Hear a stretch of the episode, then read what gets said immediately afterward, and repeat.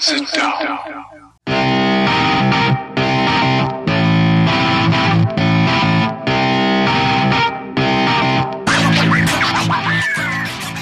Witam wszystkich i każdego z osobna. Ja jestem Robert Kochan, a to jest Kochana NBA. Najbardziej nieobiektywny podcast o najlepszej koszykarskiej lidze świata. Dzisiejszy, czwarty już odcinek będę miał przyjemność prowadzić w towarzystwie mojego przyjaciela Wiara. Siema Wiaro, jak tam ci płynie ta piękna niedziela? Cześć wszystkim. No niedziela dzisiaj e, w Krakowie bardzo wietrzna, więc e, może mi tutaj świszczeć wiadrę za e, oknem, także jakby co, to nie przejmujcie się, zwalam na niego wszystko jego wina. Tak, rzeczywiście wieje prawie jak w Chicago.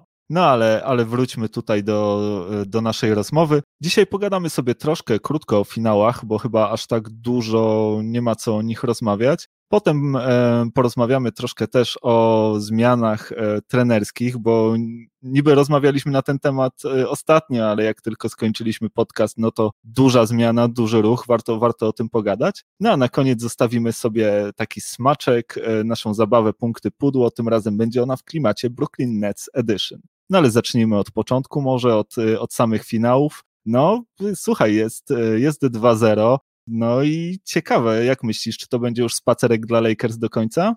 No właśnie, troszeczkę te finały robią się nieciekawe z mojego punktu widzenia. Tak, chyba jest spacerek. Miami nie dość, że te dwa bardzo moim zdaniem istotne pierwsze mecze w serii przegrało, no to jeszcze posypały się kontuzje. Drużyna, której bardzo kluczowym zawodnikiem był Bam Adebayo, w tym momencie nie, będzie, nie będą mogli na niego e, liczyć koledzy. No chyba, chyba już po wszystkiemu, no nie? No, wiesz co, nie jestem do końca taki pewien. Wiem, że ty lubisz szybko te serie skreślać. Tak naprawdę rzeczywiście bardzo dużo zależy tutaj od, od tych kontuzjowanych zawodników. Ja właśnie przed chwilą czytałem raport na NBA.com odnośnie zarówno właśnie Bama Adebayo, jak i Dragicia. Okazuje się, że obaj e, są, no ich, ich e, obecność jest, jest mocno niepewna jeszcze w meczu numer 3. Wydaje się, no, że rzeczywiście bez nich będzie ciężko hit nawiązać jakąkolwiek walkę, że, że tutaj bez tych dwóch zawodników raczej skazani są na, na porażkę i można się spodziewać sweepa. No ale jeżeli Adebayo przynajmniej wróci do składu, no to dlaczego nie hit? Może jak najbardziej jeszcze moim zdaniem nawiązać walkę. Zwłaszcza, że, że tutaj jakby patrząc na składy obu drużyn, no to rzeczywiście Lakers mają, wydaje się, dwóch najlepszych zawodników w tej serii, ale jeżeli popatrzysz już na, na te pozycje powiedzmy 3 do 10, no to kolejnych siedmiu chyba najlepszych zawodników jest po stronie jednak Miami Heat. No, okej, okay. jasne, szanse są zawsze. E, to jest e, seria do czterech zwycięstw, więc tutaj mm, nigdy nikogo nie można skreślać, tym bardziej, że mm, LeBron James czy Anthony Davis e,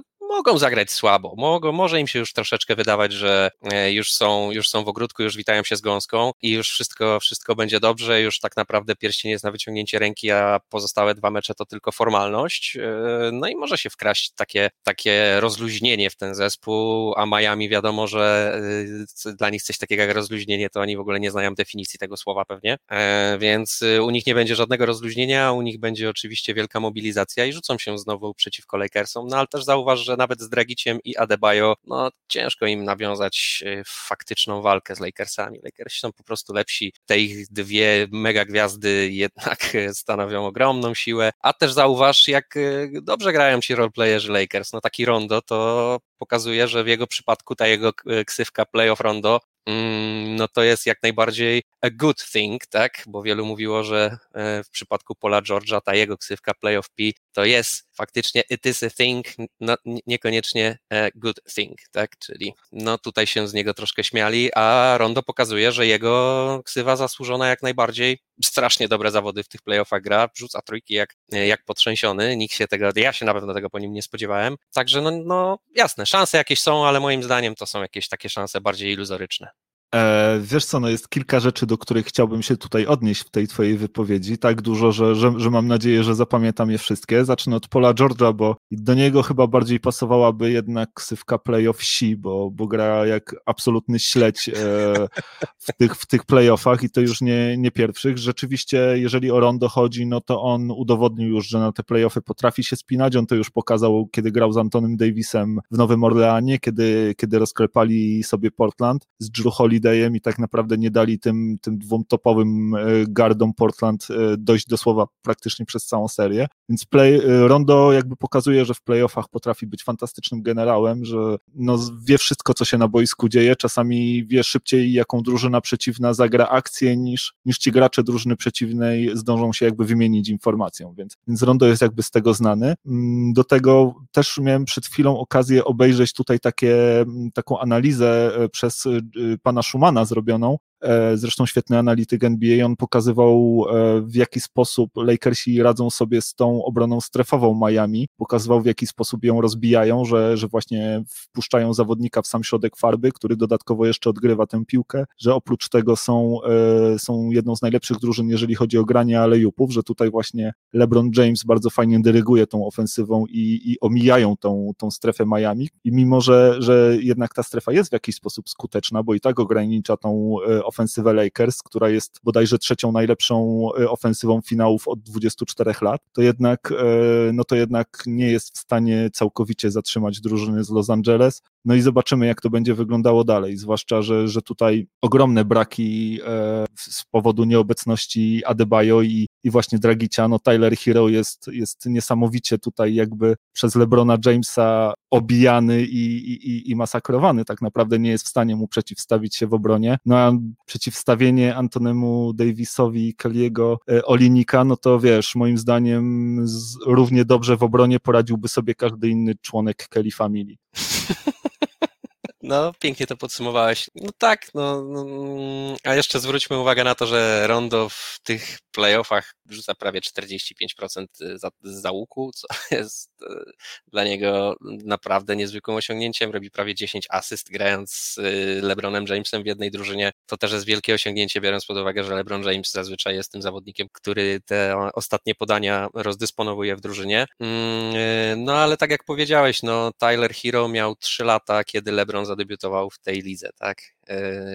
LeBron James jest od niego dużo, dużo większy, dużo, dużo silniejszy, gra no, no, no, no, przecież to jest jeden z największych talentów, jakie mieliśmy w ogóle w historii tej ligi, a Tyler Hero to jest jasne, fajny wynalazek i świetna historia, no ale mm, nikt mu chyba aż takiej kariery jak LeBronowi Jamesowi nie wróży, no a tu LeBron James e, postanowił mu udowodnić, że jego czas to dopiero nadchodzi, a w tym momencie e, to jest czas LeBrona Jamesa, to, to, to król jest królem. Także no ja jednak wróżę spacer, no ja cały czas liczę na to, że Miami przynajmniej jeden mecz um, urwie, Lakersom, bo wtedy by było takie ładne 5-1 przez całe playoffy w wykonaniu Lakersów, więc dla takich e, freaków statystyk e, ciekawostka.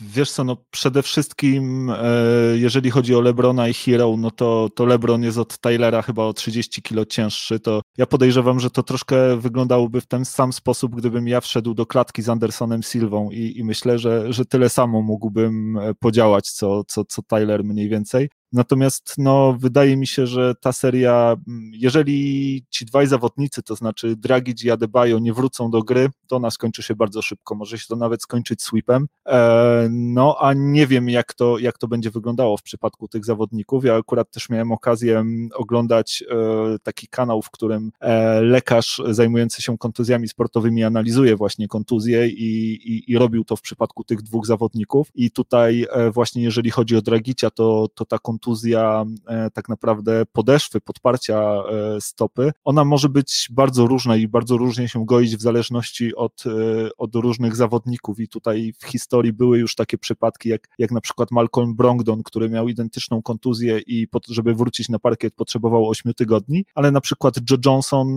udało mu się wrócić, on też chyba to było, jeśli się nie mylę, w którychś finałach czy finałach konferencji, wrócił, wrócił do gry na środkach przeciwbólowych, natomiast no, był dużo dużo, dużo mniej e, efektywny w swojej grze, bo jednak ta podeszwa to jest takie miejsce, które cały czas styka się z tym parkietem, które cały czas e, no, bierze udział w grze, od którego zależy też eksplozywność danego zawodnika, no i e, zwłaszcza w przypadku tutaj właśnie obrońców jest, jest to niezwykle ważne, więc ja powiem Ci szczerze, że nie spodziewam się, żeby, żeby Dragic w ogóle do tej serii wrócił, raczej wydaje mi się, że będzie to podobna sytuacja jak z Brongdonem, natomiast jeżeli chodzi o Adebayo, no to on też, ta, ta kontuzja barku, której się nabawił, pojawił zresztą e, w starciu z Dwightem Howard, Howardem, z którym się po prostu no, no zderzył, a Dwight e, jest wielki jak szafa, e, a w zasadzie jak szafa pancerna, bo, bo, bo taki też jest pewnie twardy. a że Adebayo to ramię już wcześniej miał kontuzjowane, on już parę razy w tych playoffach łapał się akurat za tę rękę, wiem, że ona mu dokuczała, teraz ją trochę dobił, no zobaczymy. Na razie z tego, co czytałem raport,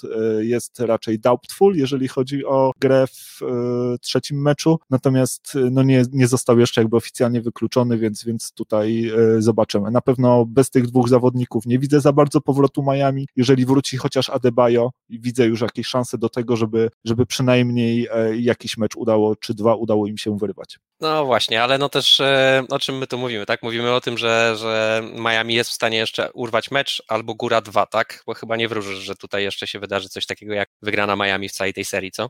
E, wiesz co, no ciężko powiedzieć, raczej bym się nie spodziewał tego, natomiast wiesz, każde takie myślenie w NBA jest moim zdaniem troszkę bez sensu, bo E, urwiesz jeden mecz i już się robi 2-1 i to już jest strata jednego meczu, tak? Więc e, tu już masz zupełnie inne też podejście psychiczne. Potem okaże się, że urwiesz drugi mecz i już jest 2-2, no i się już zaczyna w drużynie przeciwnej z kolei presja psychiczna i tak dalej, i tak dalej. Więc tutaj nie ma co myśleć od razu całą serią do przodu, trzeba myśleć e, one game at a time, jak to mówią, tak? Wyrwać ten jeden mecz, który jest właśnie przed tobą, no i on to już diametralnie zmienia całą sytuację, jeżeli chodzi o serię, tak? Potem wyrwać drugi mecz i, i to już zupełnie, kompletnie zmienia e, całą sytuację. Więc w ten sposób chyba trzeba myśleć, nie ma co, nie ma co po prostu patrzeć na, na, na, na całą po prostu serię od razu już, nie?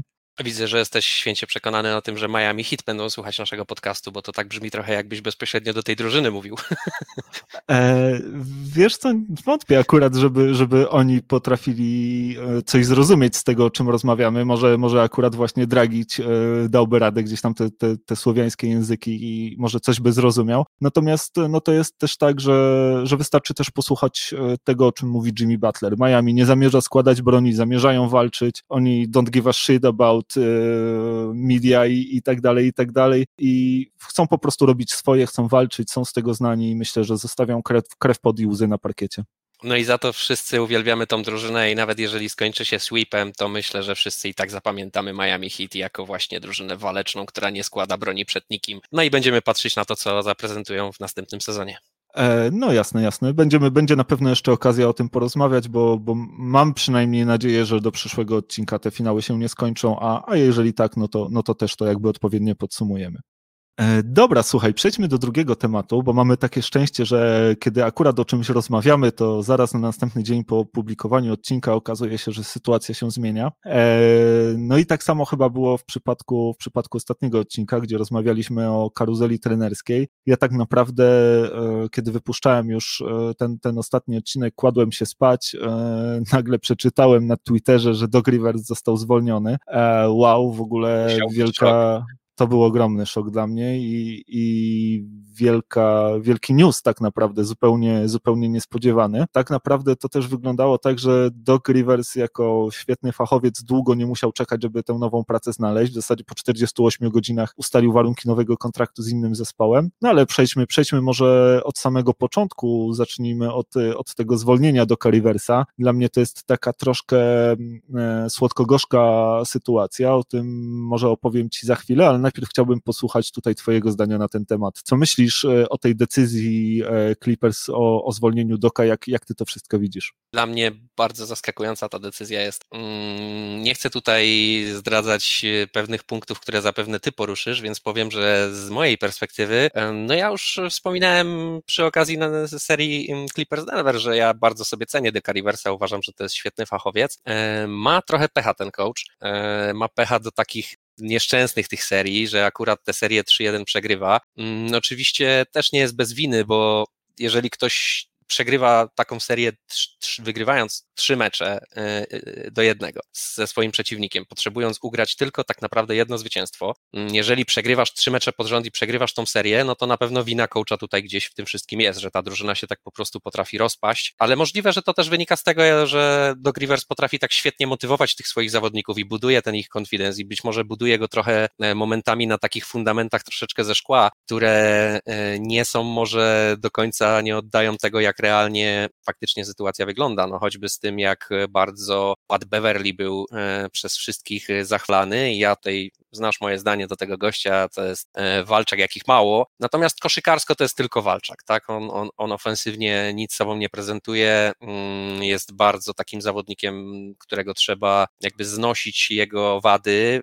biorąc pod uwagę jego zalety i po prostu cieszyć, zawsze liczyć, ważyć jakby mm, co wniesie do drużyny i, i, i czy, to, czy to się opłaci w tym finalnym rozrachunku. E, natomiast no, Doc bardzo hypował tego zawodnika, czy też no, może nie hypował, to jest złe słowo, ale bardzo mocno budował tego zawodnika i też mocno budował całą tą drużynę na takich, mm, jak, jak wszystkie swoje drużyny, e, na takich właśnie fundamentach jedności, na takim jakby mentalnym e, parciu do przodu pomimo mm, szalejącej jakby wokół burzy. I może tego było troszeczkę za dużo. Ja się bardzo zdziwiłem, kiedy Doc Rivers powiedział, że w którymś z wywiadów, że e, takie rara speeches, czyli takie takie właśnie głośne mowy mają motywacyjne, to są przereklamowane i niespecjalnie zdają, zdają egzamin w NBA, gdzie moim zdaniem to on właśnie całą swoją karierę wybudował na czymś takim. Także ja byłem mocno zaskoczony tym bardziej, że e, jednak te główne jakby tutaj wady Doka, czy też wady Doka, Clippers rozpadli się nie, nie z, głównie dlatego, że Doc Rivers zawalił swoją, swoją robotę. Clippers rozpadli się z jakichś dziwnych powodów, których ja do dziś nie jestem w stanie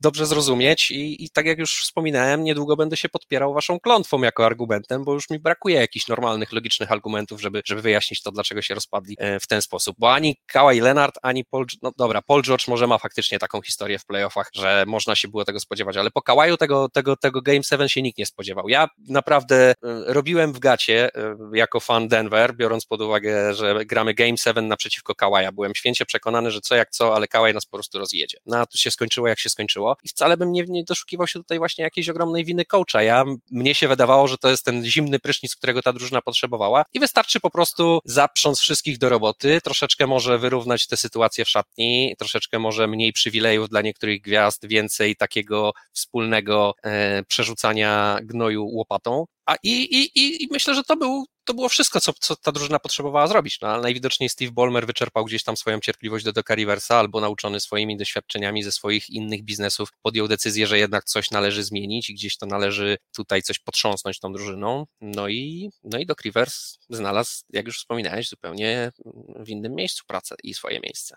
E, wiesz co, ja trochę nie rozumiem tutaj tego, co, co powiedziałeś o rozpadzie zespołu, czy o rozpadzie Clippersów, bo zupełnie nie czuję tego, żeby ta drużyna się w jakikolwiek sposób rozpadła. Owszem, przegrała ważną serię, odpadła w drugiej e, rundzie playoffów na zachodzie, gdzie, gdzie ta runda jest e, już, jak dobrze wszyscy wiemy, wypełniona świetnymi zespołami. Natomiast zupełnie nie uważam, żeby, żeby ta drużyna się w jakikolwiek sposób rozpadła. Tak samo zupełnie nie rozumiem argumentów o klątwie. To jest coś, co słyszę już jakby po raz kolejny od ciebie, natomiast nigdy nie usłyszałem, co to za klątwa, kto ją rzucił, na czym ona polega. E, no zupełnie, zupełnie jakby, jakby tego nie rozumiem. Clippersi są teraz jednym z czołowych zespołów ligi, znajdują się w miejscu, czyli w Los Angeles, które jest po prostu magnesem dla, e, dla wolnych agentów. Będą budować nową, e, fantastyczną arenę, mają najlepszego chyba właściciela w całej lidze. No tak naprawdę brakuje tej kropki nad i, czyli tak naprawdę tego sukcesu sportowego, więc nie bardzo rozumiem, co tutaj masz na myśli, e, mówiąc e, o klątwie. E, może, może wyjaśnisz.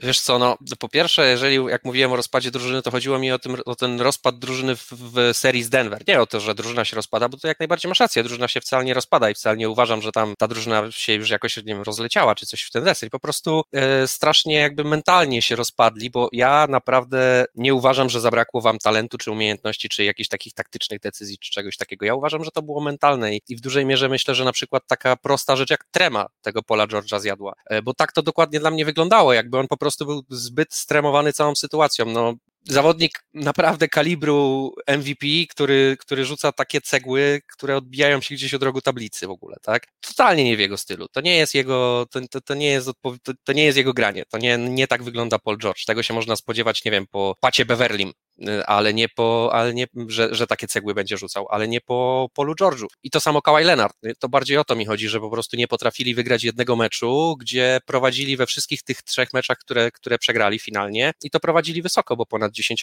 punktami, a a, w jednym prawie 20 punktami, a z jakiegoś powodu to wypuścili sobie to z rąk, tak? A jeżeli chodzi o klątwę, to ja mówię też o e, troszeczkę w innym jakby znaczeniu. Chodzi mi o to, że ze względu na historię Clipsów, którzy jak wiesz, sam dobrze nic nigdy nie wygrali, i no to wielu tam y, mówiło o tym, że, że w ogóle jest klątwa tego zespołu na takiej zasadzie, że co byście nie robili, to suma summarum i tak to się wszystko źle skończy, tak? Że nie, nie, niezależnie od tego, że tam wybieracie Blake'a Griffina, no to on jest kontuzjowany później przez rok i o, i wiesz, te rzeczy, nie? Że ludzie to zwalają na klątwę, y, a szczególnie to zwalali też y, jeszcze w czasach waszego byłego właściciela, czyli Sterlinga, gdzie to było już w ogóle głupotą. Ja też oczywiście uważam, że nie ma czegoś takiego jak klątwa Clippers, nie? I też się zgadzam ze wszystkim tym, co powiedziałeś, że jesteście w tym momencie na bardzo fajnej drodze do, do tego, żeby wygrywać i żeby odmienić tą właśnie swoją historię i zmienić mm, takie, takie postrzeganie tego zespołu, które na pewno w wielu, mm, wśród wielu kibiców jeszcze jest, że, że Clipsi to jest taki, taki gorszy brat e, w tym Los Angeles, e, a nie, że, a nie, że to jest jak równy z równym koło, koło, koło Lakersów. I bardziej o to mi chodzi, że mieliście taką jakby klątwę nieudaczników na sobie, czy też niektórzy mówili, że jest taka klątwa e, w tym zespole.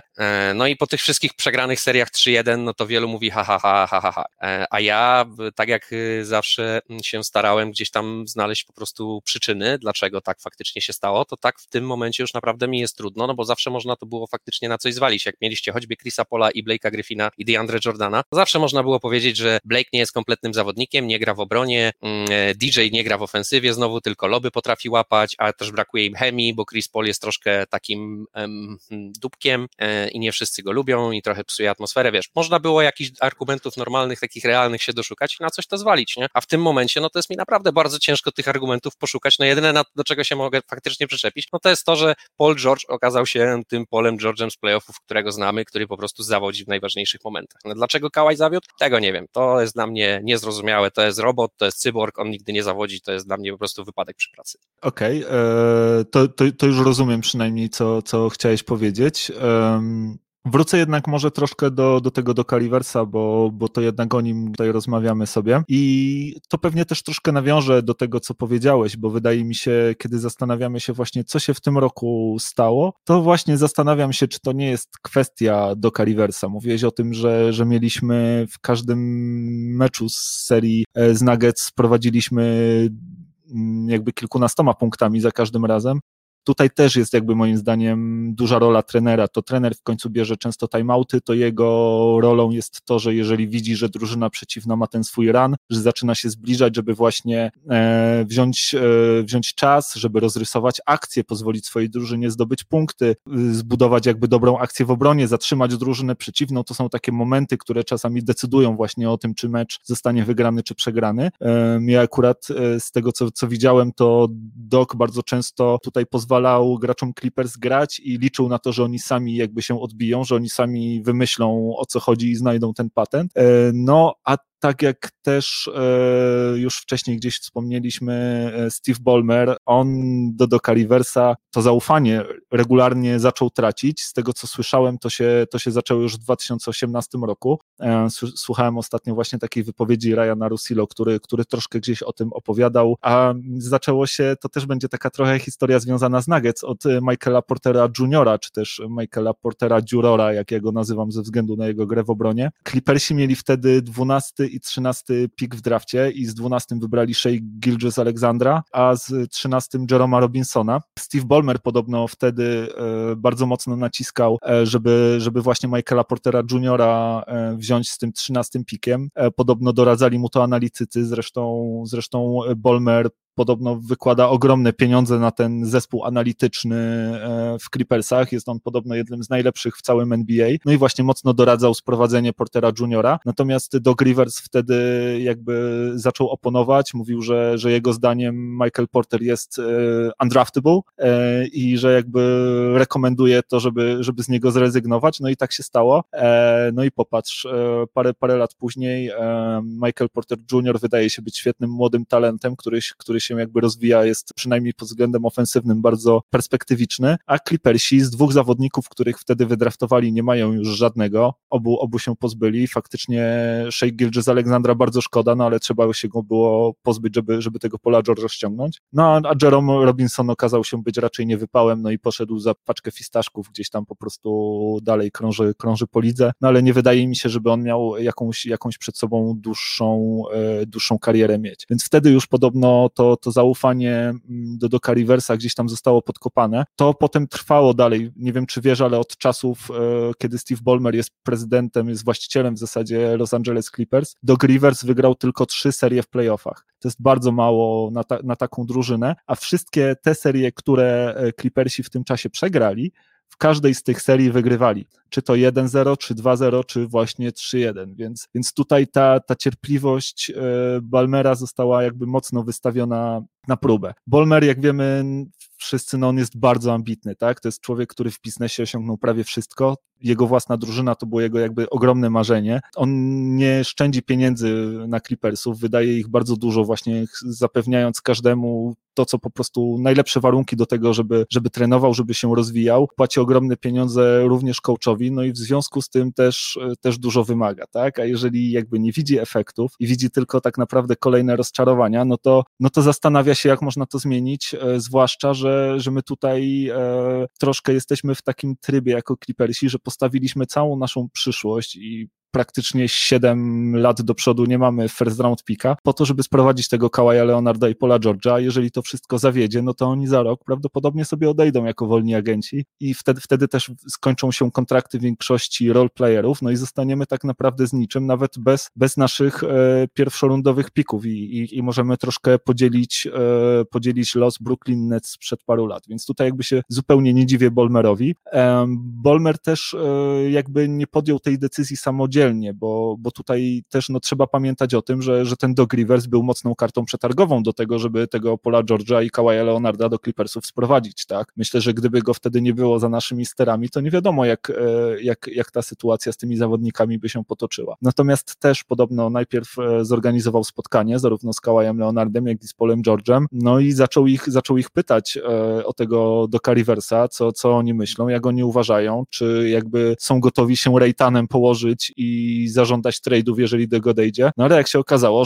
żaden z tych zawodników za Dokiem Riversem aż tak mocno się nie wstawił, żadnemu aż tak bardzo nie zależało, co też w jakiś sposób pokazuje mi, że, że oni gdzieś tam mogli dostrzegać w jakiś sposób jego wady i o ile nie dziwi mnie to w przypadku Kawaja Leonarda, który, który w poprzednim sezonie grał z Nickiem Nersem, czyli, czyli takim coachem, który potrafi e, wycisnąć wszystko z każdej akcji swojej drużyny, jest zupełnym innowatorem i, i naprawdę fantastycznym coachem, o tyle troszkę mnie to dziwi w przypadku Pola George'a, bo, bo akurat tutaj z tego co wiem, e, szatnia Clippers e, no nie była mm, super przychylnie nastawiona do Pola George'a. Uważano, że do Rivers go mocno faworyzuje i, i mimo, że, że Paul George wcale nie gra dobrze, no to, to, to ciągle Udoka cieszy się specjalnymi względami. No ale, ale właśnie, jeżeli nawet, nawet on gdzieś tam nie był w stanie wstawić się za, e, za Dokiem Riversem, no to, to, też, to też trochę pokazuje, że ci gracze może troszkę już stracili, stracili zaufanie i że może ten Dok Rivers ma, ma tak naprawdę troszkę lepszą legendę niż to, jakim, jakim naprawdę jest trenerem. I jakby jedyna rzecz, bo, bo jak mówię, jak słyszysz, wydaje mi się, że, że rozumiem tę decyzję i, i w jakiś sposób się z nią zgadzam, natomiast z jedną rzeczą trochę nie mogę i nie potrafię się zgodzić, bo wydaje mi się, że jeżeli rezygnujesz z takiego trenera, jakim jest Doc Rivers, to powinieneś mieć już dawno zaklepanego, gotowego trenera, e, zastępcę, tak, że, że nie robisz tak, że wyrzucasz e, fantasty,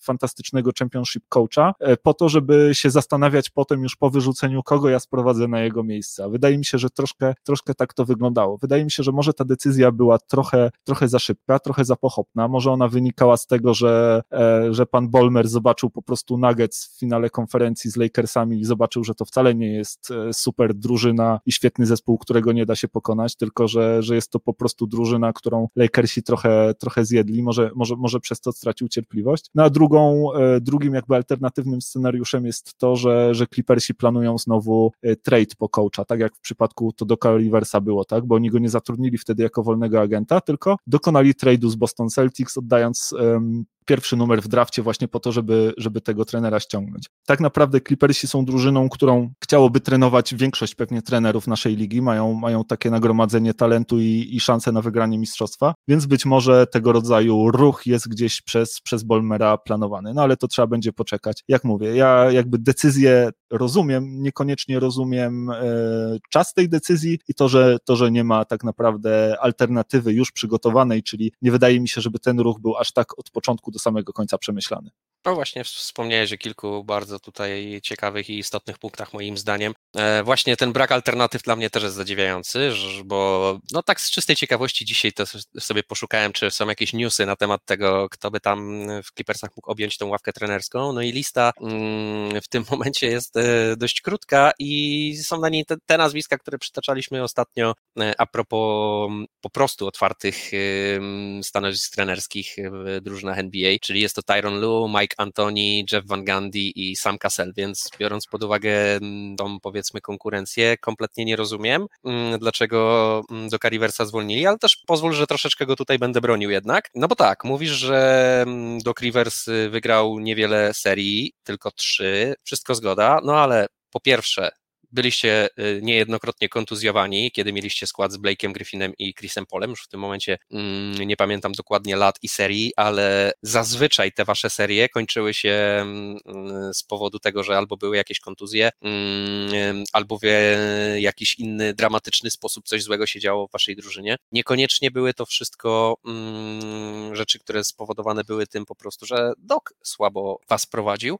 No i to samo tutaj w tej serii, przede wszystkim z Nuggets. Jasne, jasne, coach jest odpowiedzialny za to, co dzieje się na boisku, ale ja nie wiem, czy ty oglądałeś wszystkie te mecze przegrane, bo wiem, że nie lubisz oglądać przegranych meczy Clippersów. Natomiast y, ja oglądałem i wiem, że Clippersi wciąż mieli fantastyczne sytuacje i to nie było tak, że Denver was stłamsiła jakąś cudowną obroną. Nie, wcale nie graliśmy, mieliśmy dziurową obronę jak zwykle. Tylko z jakiegoś powodu te rzuty, które zawsze wpadają, akurat w tych ważnych meczach i w ważnych momentach nie wpadały. Bo ja nie wiem, jak, jak, jak mi wytłumaczysz to, że Kałaj ze, ze swojego standardowego rogu trumny e, swój z pół obrotu mm, jumperek nie trafia po prostu, kiedy on to zawsze trafia, tak? Czy to jest wina coacha, czy to jest wina trenera, dlatego że złe, źle rzeczy roz, rozrysował na, na boisku, no, no, no ciężko się tutaj doszukiwać, mm, ciężko to zwalić na doka moim zdaniem, nie? E, więc y, ja myślę, że tutaj jednak jest taka sytuacja, że Doc Rivers, tak jak mówisz, trenował was już dość długo, sukcesów nie miał, jak, jakie powody były tego, że nie miał tych sukcesów, mm, no to już tutaj może, można, można właśnie dyskutować, możemy się tutaj już troszeczkę o to spierać, ale jak y, tutaj mówisz, że mm, drużyna Clippers się w żaden sposób za Dokiem Riversem nie wstawiła, nikt z drużyny nie postawił się e, na szali, nie powiedział, że odejdzie, jak, jak Doka Riversa zwolnią, jasne, no ale też zobacz, że Dok Rivers bardzo krótko czekał na posadę, e, ci trenerzy, których wymieniłem przed chwilą są już na, na tym rynku powiedzmy trenerskim od jakiegoś czasu i Philadelphia e, zastanawiała się nad każdym z nich, a jak tylko pojawił się Doc Rivers, to zastanawiali się dosłownie 15 minut i od razu do niego zadzwonili, zaoferowali mu kontrakt, mm, więc tak, nie mieliście sukcesów z Dokiem. Mm, czy to była słuszna decyzja? No, to była też taka trochę jedyna decyzja, no bo jaką inną decyzję mogliście podjąć? No przecież składem za bardzo nie pożonglujecie, ani Paula George'a, ani Kawaja Leonarda przecież nie będziecie tradeować, bo to nie ma najmniejszego sensu. E, draft pików już do trade'a też za bardzo nie macie, żeby coś tam pomieszać. E, macie kilku wolnych agentów, których raczej pewnie będziecie chcieli zatrzymać albo zamienić mm, zawodnikami mm, tego samego pokroju, więc tutaj nie ma, nie ma miejsca na jakieś wielkie rewolucje w składzie. Mm, front office też e, chyba tutaj wielkim rewolucjom nie powinien podlegać, no bo tak jak mówisz, właściciel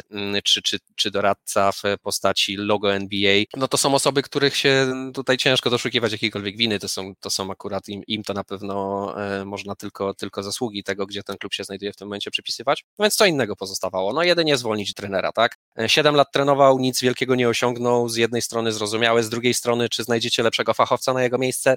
Ciężko powiedzieć. No właśnie, na ten, na ten moment rzeczywiście ciężko powiedzieć. Zobaczymy, jak to się będzie działo w Clippers. Na pewno jest jeszcze trochę czasu na to, żeby poszukać, tak jak mówię. Um, wolni agenci trenerscy to nie jest jedyne, co, co mogą Clippersi znaleźć. Być może będzie jakiś trade, być może jakieś wielkie nazwisko z koszykówki uniwersyteckiej.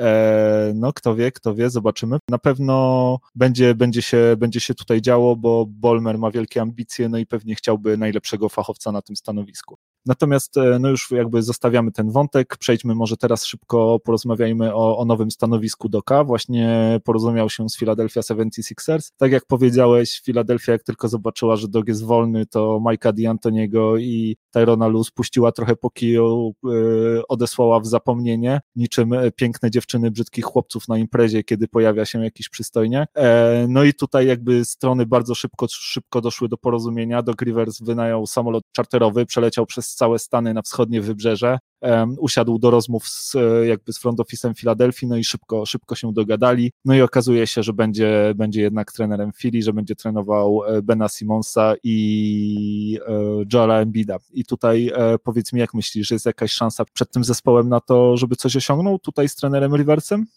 No, ten zespół ma w ogóle ogromny potencjał, więc tutaj myślę, każdy dobry trener mm, ma szansę coś fajnego z tą drużyną osiągnąć. Mm, natomiast troszkę się boję akurat Doka w tym przypadku. W Filadelfii jest duże wyzwanie. Ja już o, o tym wspominałem, bo już raz o tym rozmawialiśmy, że mm, bardzo specyficzni zawodnicy, inaczej, bardzo specyficzne gwiazdy drużyny, tak? E, Joel Embiid i Ben Simmons. Ben Simmons, którego ja wolę nazywać Bob Simmons, bo dla mnie to jest Bob budowniczy z jego całym workiem cegieł do budowy domów. Zawodnik, który nie tyle źle rzuca, co nie rzuca. To jest dość nietypowe w sporcie, w którym chodzi o to, żeby rzucać, yy, więc no on nie rzuca. To jest taka akurat jego drobna, powiedzmy, że no, no taki ma, taki, taką ma zabawę na boisku. Natomiast jest fantastycznym, fantastycznym driverem, w sensie wchodzi pod kosz praktycznie kiedy chce i, i jak chce. Mm, I jest zawodnikiem bardzo wysokiej klasy, no tylko, że biorąc pod uwagę właśnie specyfikę jego gry, trzeba bardzo specyficznie moim zdaniem wokół niego zbudować zespół. E, a dodatkowo jest jeszcze Joel Embiid, który jest e, jednym z dwóch lub trzech najlepszych centrów w tym momencie w NBA. Mm, zawodnik, którego ja stawiam e, na tej samej półce co Jokicia i Antonego Davisa, może mm, niekoniecznie pod kątem jego osiągnięć, ale na pewno pod kątem potencjału. Mm, już w tym momencie zawodnik bardzo dobry, a jeżeli faktycznie ten swój potencjał by udało mu się spełnić czy osiągnąć, no to mógłby śmiało pretendować do tego tytułu najlepszego e, wysokiego, jak nie w ogóle jednego z najlepszych, czy też MVP mm, całej ligi. Pytanie, czy ten potencjał uda mu się osiągnąć, no bo to też jest specyficzny zawodnik, niby taki wysoki, który umie rzucać i potrafi tą e, defensywę przeciwnika gdzieś tam rozciągnąć, no ale jednak e, najlepiej się sprawuje pod koszem i jego największe mm, jakby zalety, czy też najwięcej dla drużyny można wyciągnąć z niego grając z nim pod koszem. No i znowu pojawia się problem, no bo tam pod tym koszem, no to tam by chciał wbiegać Ben Simmons, a jak e, Joel Embiid tam stoi, no to bardzo dużo miejsca tam zabiera. No i wielu, e, wielokrotnie zwróciło na to uwagę, my też wielokrotnie o tym rozmawialiśmy, że ci goście trochę do siebie nie pasują. No i czy to się da skleić? No prawdopodobnie się da to skleić, tylko tutaj mm, najlepszy by był pewnie trener pokroju właśnie Eryka z Polstry albo Brada Stevensa, ktoś, kto jest takim powiedzmy nerdem koszykarskim, e, kto przede wszystkim spędza czas na rozrysowywaniu tych wszystkich akcji i, i, i obmyślaniu tego, jak można zawodnika na boisku wykorzystać, e, jak, jak można w najłatwiejszy sposób ogrywać rywala i zdobywać punkty, e, a niekoniecznie właśnie Doc Rivers, który, tak jak wspomniałem, jest moim zdaniem coachem, który zdecydowanie bardziej dba o te aspekty budowania drużyny, budowania takiej, takiej wspólnoty w tej drużynie, wspólnego parcia po jeden cel, e, budowania takiej pewności siebie tej drużyny. Jednym słowem, takich aspektów mentalnych e, grania w kosza, niekoniecznie właśnie tych aspektów taktycznych. dlatego no, dla mnie trochę taka mm, niespodzianka mm, i taka, jakby to powiedzieć, zgadywanka. No, zobaczymy, co tutaj się stanie. Mm, no bo jak mówię, łatwe to nie będzie na pewno e, po stronie do Riversa. Jak, jak myślisz?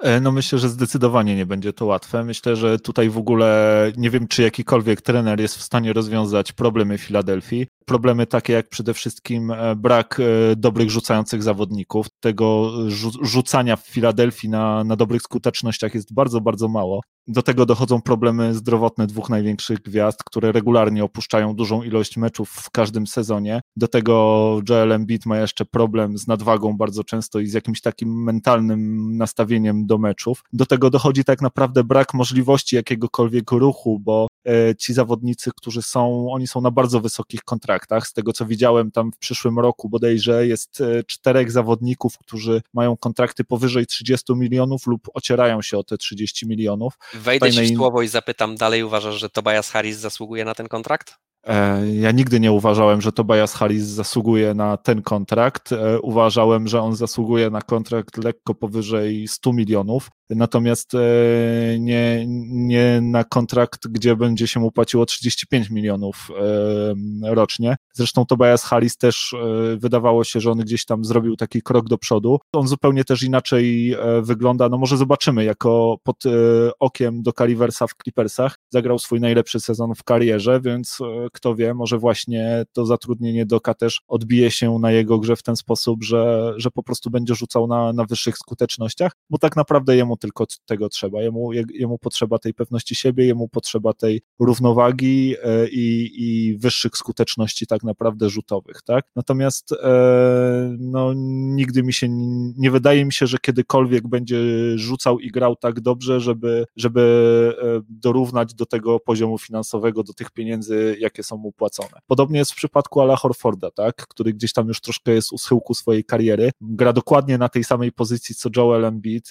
Ja wiem, że Philadelphia tutaj zapatrzyła się w Milwaukee Bucks i postanowiła zbudować mur na Janisa, nie licząc w ogóle się z tym, że oprócz Janisa trzeba tutaj pokonać inne drużyny w NBA. Zobaczyli, że Horford świetnie sobie radził przeciwko Janisowi w Celtic i stwierdzili, tak, chcemy go mieć za każde pieniądze. No i rzeczywiście ogromne pieniądze na niego wydali. No i teraz wydaje się, że nie mają w ogóle żadnych możliwości ruchu, a jeżeli będą chcieli um, tego Ala Horforda się, się pozbyć, to pewnie sami będą musieli dorzucić jakiś, jakiś pik w drafcie. Więc wydaje mi się, że Philadelphia ma problemy, których e, zmiana coacha nie do końca rozwiąże, no ale zobaczymy, bo to, bo to też e, nie takie, nie takie zmiany historii już widzieliśmy. Może akurat właśnie Doc jest tym trenerem, który trafił w odpowiednie miejsce, może właśnie odblokuje chociażby tego, tego Tobiasa Harrisa, może sprawi, że, że Ben Simmons będzie grał jak Rajon Rondo w Celtics. No wszystko, wszystko się okaże. Ja, ja natomiast nie jestem jakimś specjalnym optymistą, e, zwłaszcza, że na wschodzie za rok pojawi się nowy gracz, nowy kontender. Mam na myśli tutaj Brooklyn Nets, o których zaraz porozmawiamy, e, więc, więc nie wydaje mi się, żeby, żeby to coś pomogło. No ja mm, te twoje wywody i, i, te twoje nadzieje skomentuję tylko krótkim takim, no, no nie wiem, e, czy to się tak wydarzy faktycznie w Filadelfii. Ja raczej też jestem sceptyczny. No ale tak, jak mówisz, pogadajmy o Nets. Dokładnie tak, bo właśnie przyszedł czas na naszą grę. To w zasadzie jej pierwszą edycję to jest gra, która nazywa się Punkty czy Pudło, gdzie rozmawiamy sobie na różne tematy i y, wspólnie jakby decydujemy, czy, czy to są punkty, czyli jednak taka dobra, dobra decyzja, czy jednak zupełne pudło i, i, i nic to nie jest warte. I właśnie w tym tygodniu pojawił się nowy odcinek podcastu Kevina Duranta, gdzie Kevin e, razem z prowadzącym, e, który, który pomaga mu to zorganizować, ten podcast, zaprosił Kyriego Irvinga, swojego kolegę z zespołu, no i razem rozmawiali sobie przez godzinę i o mój Boże, ile z tego wyszło kłopotów, ile z tego wyszło tematów i co się w ogóle tam podziało. Media nie mogą przestać w ogóle na ten temat rozmawiać. Eee, zacznijmy może, może od pierwszego tematu, gdzie tak naprawdę Kyrie Irving podczas e, rozmowy o Stevie Nashu najpierw gdzieś tam go trochę pochwalili i tak dalej, po czym Kyrie stwierdził, że Neci to tak naprawdę nie potrzebują head coacha, że on do niczego nie jest potrzebny, że oni to wszystko mogą zrobić razem, że jednego dnia to w sumie Kyrie może być head coachem, a drugiego dnia to może być Kevin head coachem, przy czym Kevin Durant się wtrącił, troszkę zreflektował, że trzeciego dnia może to być e, Jacques Vaughn, czyli, czyli asystent e, head coacha, no ale, ale tutaj jakby niesmak pozostał. Powiedz mi, e, Wiaro, czy wypowiedź Kyriego Irvinga i, i tutaj jakby taki brak wsparcia dla Steve'a Nasha w momencie, kiedy obejmuje on swoją pierwszą pracę jako head coacha, to twoim zdaniem są punkty czy pudło?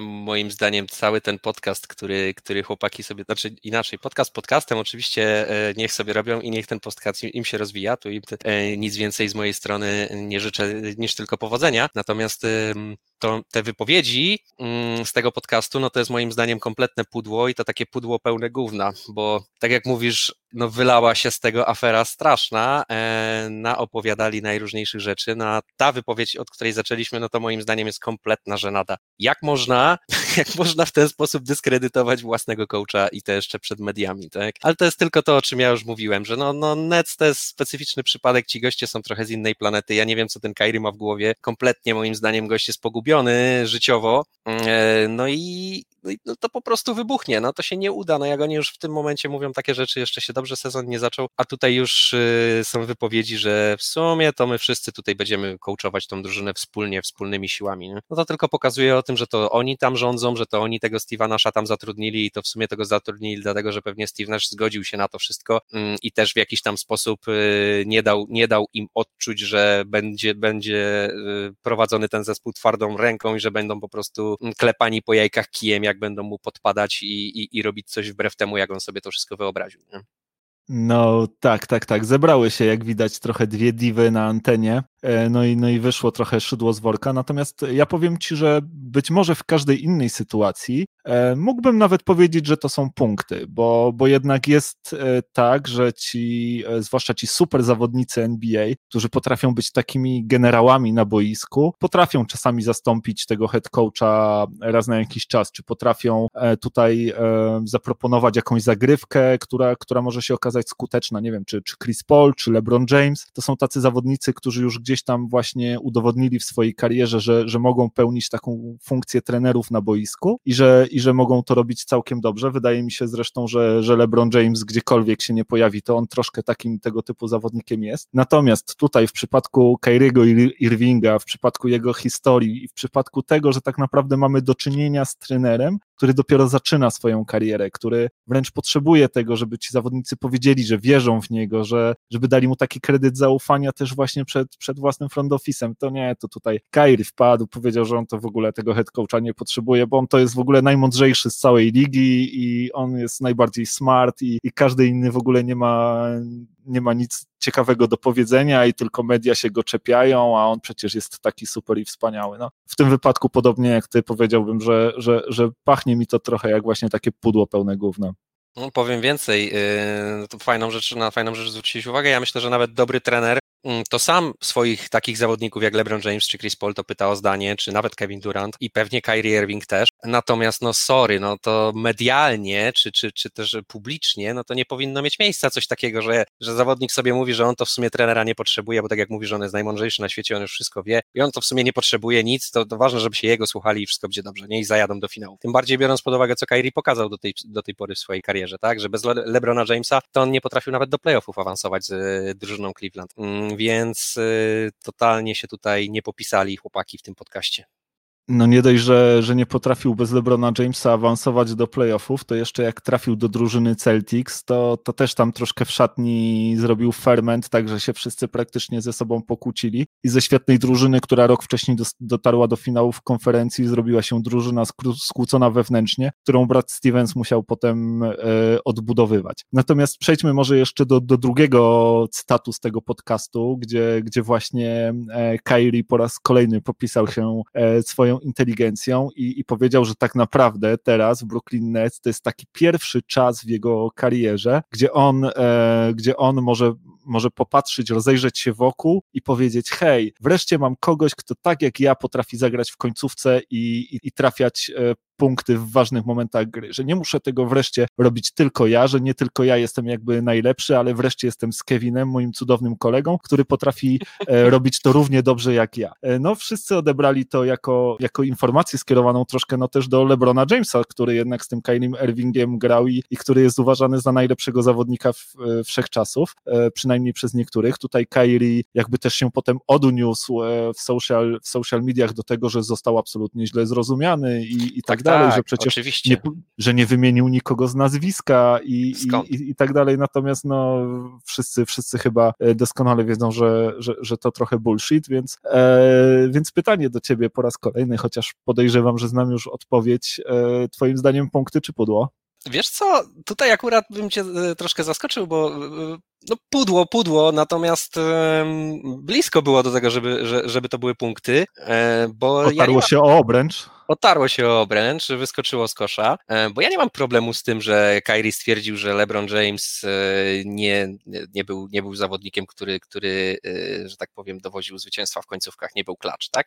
Pomijając oczywiście to, że to jest nieprawda, to może, może sobie tak uważać Kyrie, nie, jakoś mnie to tam strasznie nie boli, natomiast kompletnie moim zdaniem to je, ta jego śliskość i to wymigiwanie się, że nie, że ja nic takiego nie powiedziałem, to nie było do LeBrona, absolutnie, to jest, to jest moim zdaniem to jego wielkie pudło. Jak już komuś ciśniesz, no to mu ciśnij w twarz, a nie na zasadzie takiej, że właśnie takimi półsłówkami, a potem jeszcze mówisz, że a nie, nie, absolutnie, to nie, nie o to mi chodziło, przecież wiesz, że ja cię uwielbiam, Lebron, jesteś dla mnie jak duży brat, a potem takie, a potem takie, takie przytyczki w mediach e, gdzieś mu sprzedaje. To jest dla mnie niesmaczne i to jest z tego powodu kompletne pudło. No oczywiście, e, jeżeli chcemy sobie pogadać o tym, czy tak faktycznie jest, no to tu to chyba nie musimy nikogo z naszych słuchaczy przekonywać, że, że to jest po prostu e, najzwyczajniej na świecie bullshit i, i nie ma w tym ziarna prawdy. LeBron James jest bardzo zawodnikiem, który jak najbardziej jest bardzo klacz, dowozi, dowozi punkty w końcówkach, może nie w ten sposób co Michael Jordan, e, ale no polegać na nim można zawsze, także.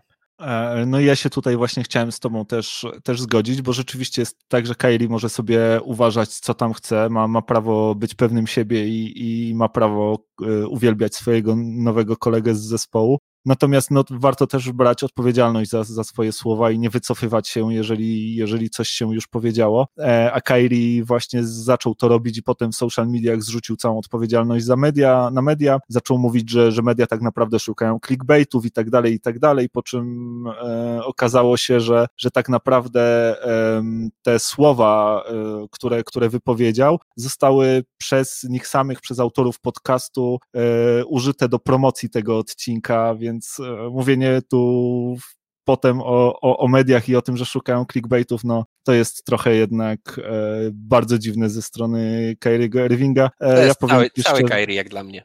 Zgadzam się, to jest diva, diva jakich mało, przynajmniej moim zdaniem, no i, i tak naprawdę ja już tylko ostrzę sobie zęby, żeby, żeby patrzeć, co się w tym, w tych Nets będzie działo w przyszłym sezonie. Faktycznie na papierze drużynę mają niesamowitą, ale oj, coś mi się wydaje, że tu będzie więcej dramy niż, niż w dynastii.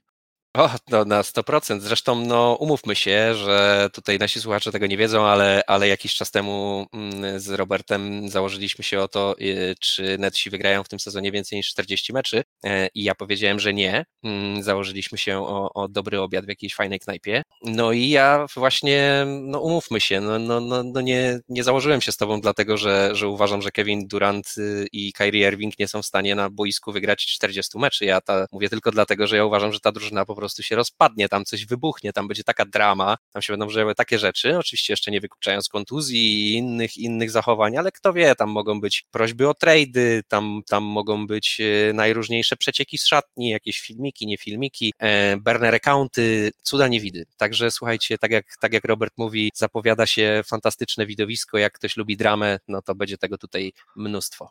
E, no powiem Ci, że a propos tego naszego zakładu, to ja byłem bardzo mocno pewny siebie, natomiast no po przesłuchaniu tego, tego podcastu, bo rzeczywiście miałem okazję rzucić na niego uchem, zaraz e, tutaj biorę telefon w rękę i zaczynam już tutaj jakieś rezerwacji dokonywać na stolik, bo, bo, bo, bo Jezus Maria, jak to będzie tak wyglądało dalej, to, to, to, to nie wróżę dobrze tej drużynie. Chociaż e, jakby wydaje mi się, że biorąc pod uwagę samo koszykarski talent, 40 meczy w sezonie, jeszcze we wschodniej konferencji to jest, to jest palec e, w nosie, tak? E, dobra, słuchaj, to już chyba będzie koniec na dziś. E, tak naprawdę chciałbym tutaj jeszcze na koniec zaprosić wszystkich do tego, że, żebyście polubili nas na, na Facebooku, żebyście znaleźli nas na Twitterze. Pamiętajcie też, że w każdej sprawie możecie do nas pisać na kontakt małpka.kochanenba.pl. E, tutaj czekamy na, na wszelkie komentarze z waszej strony, co uważacie, czy waszym zdaniem to, o czym dziś rozmawialiśmy, to punkty, czy pudło, czy, czy my się pomyliliśmy, czy, czy jednak mamy rację. Jeżeli chcielibyście, żebyśmy o czymś porozmawiali na antenie, to też piszcie do nas śmiało. E, czekamy na to, e, a tym samym też e, chcemy się pożegnać i zaprosić Was do, do kolejnego odcinka podcastu Kochana NBA, który będzie już za tydzień. Także, także żegnam się z Wami serdecznie.